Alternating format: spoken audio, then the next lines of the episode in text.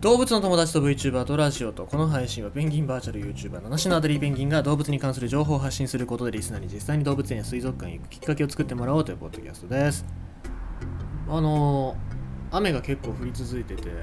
なかなか梅雨が明けねえなって感じはしてるんですけどもいつになったら梅雨明けるんでしょうね。動物園に行くのもやっぱり晴れてる日の方が動物たちも元気だしまあ、雨の日もいいんですよ。雨の日は雨の日らしい絵が撮れるので僕は雨の日大好きなんですけどでもなかなか晴れる日がないとちょっと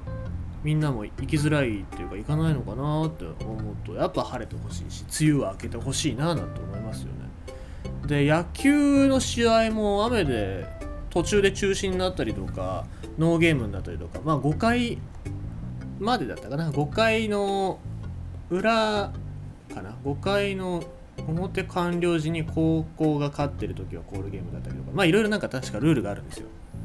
でまああの雨が降ってて試合ができなかったりとかするんですけども。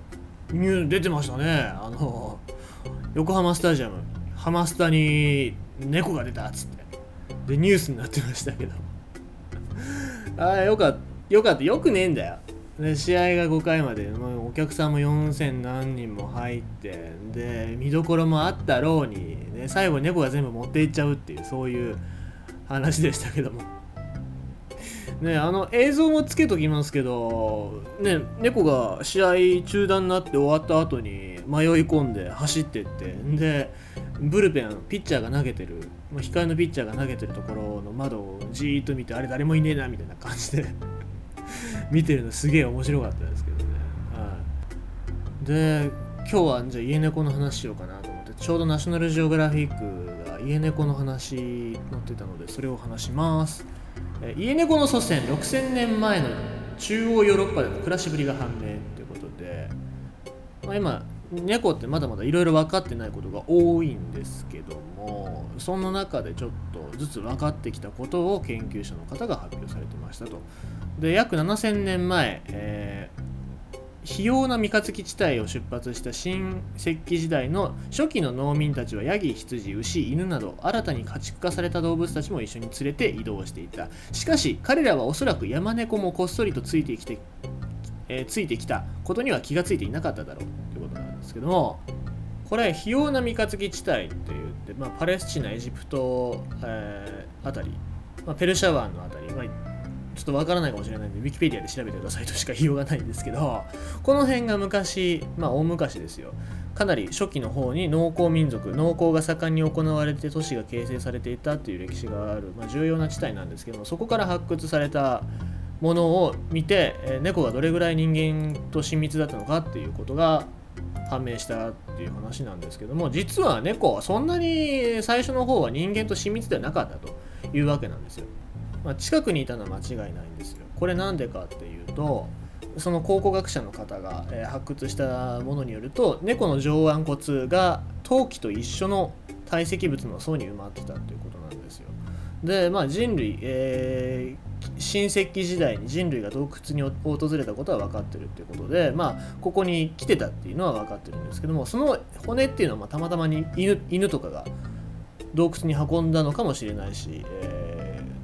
どどうしてここにあるのかは分からないんですけども、まあ、この辺りに猫がいたっていう事実は、まあ、人間のそばで暮らしてることが、まあ、猫にとって居心地が良かったんじゃないかっていうことを示唆してるのではないかという話なんです。じゃあまあ猫が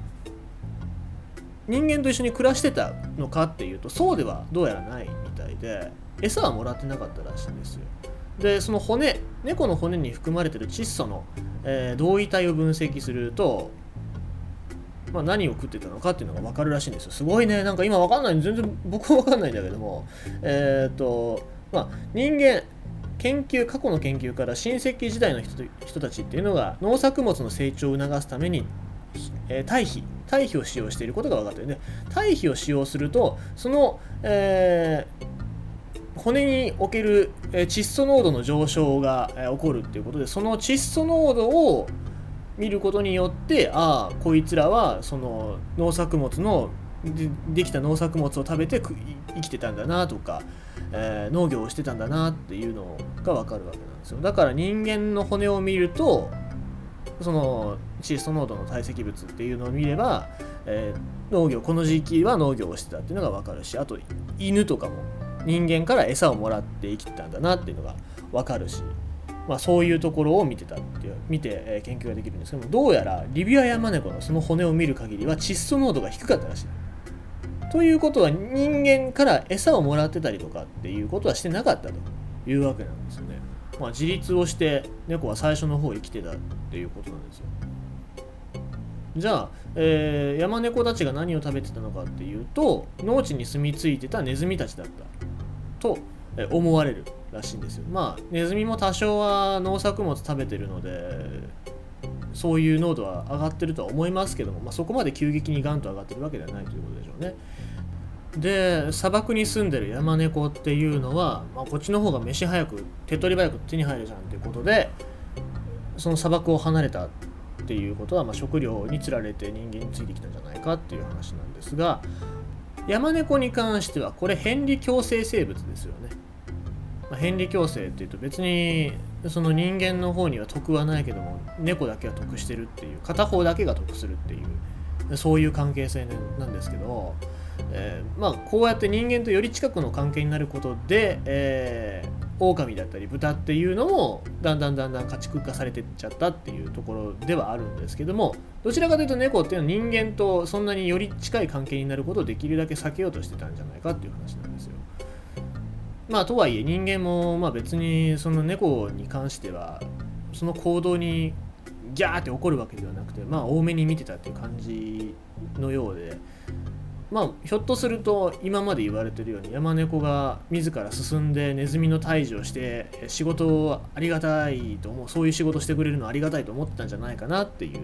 えー、考えでもありますよね。でそれでだんだんだんだん家の中にも入れるようになったんじゃないかっていう話で、えー、徐々にこう家畜化というか、えー、人間の近くになってたんじゃないかとそういう話なんです。で、えー、現在分かってる最古の家猫の埋葬例埋葬してるっていうことは、まあ、親密になったということですよ。埋葬例っていうのはこれが、えー、9500年前トルコから約70キロ南に浮かぶキプロス島で2004年に発見された、生後8ヶ月のその猫は、貝殻や磨かれた石など装飾品と飼い主と思われる30歳の人間と一緒に墓に埋葬されてたっていうということは、まあ、それぐらいの頃から人間と猫っていうのは親密な関係に一緒の墓に入りたいというぐらいの親密な関係になったんじゃないかなっていうお話になってるわけなんですけども、まあ、まだまだ山猫と家猫っていうのをこの間こうななぜ家猫になってたのかっていう遺伝的な変化っていうのは分かってないですし謎っていうのは多いんですけどもまあこうやってだんだんだんだん人間の生活に寄り添ってくると野球好きの猫とかっていうのも出てくるのかなと思って、まあ、今回ハマスタに出てきた猫っていうのはもしかすると横浜ファンか巨人ファンだったんじゃないかなとまあほらホークスファンのペンギンもいるぐらいですから、まあ、それぐらいいてもいいんじゃないかなと思いながら今日は猫のお話でした。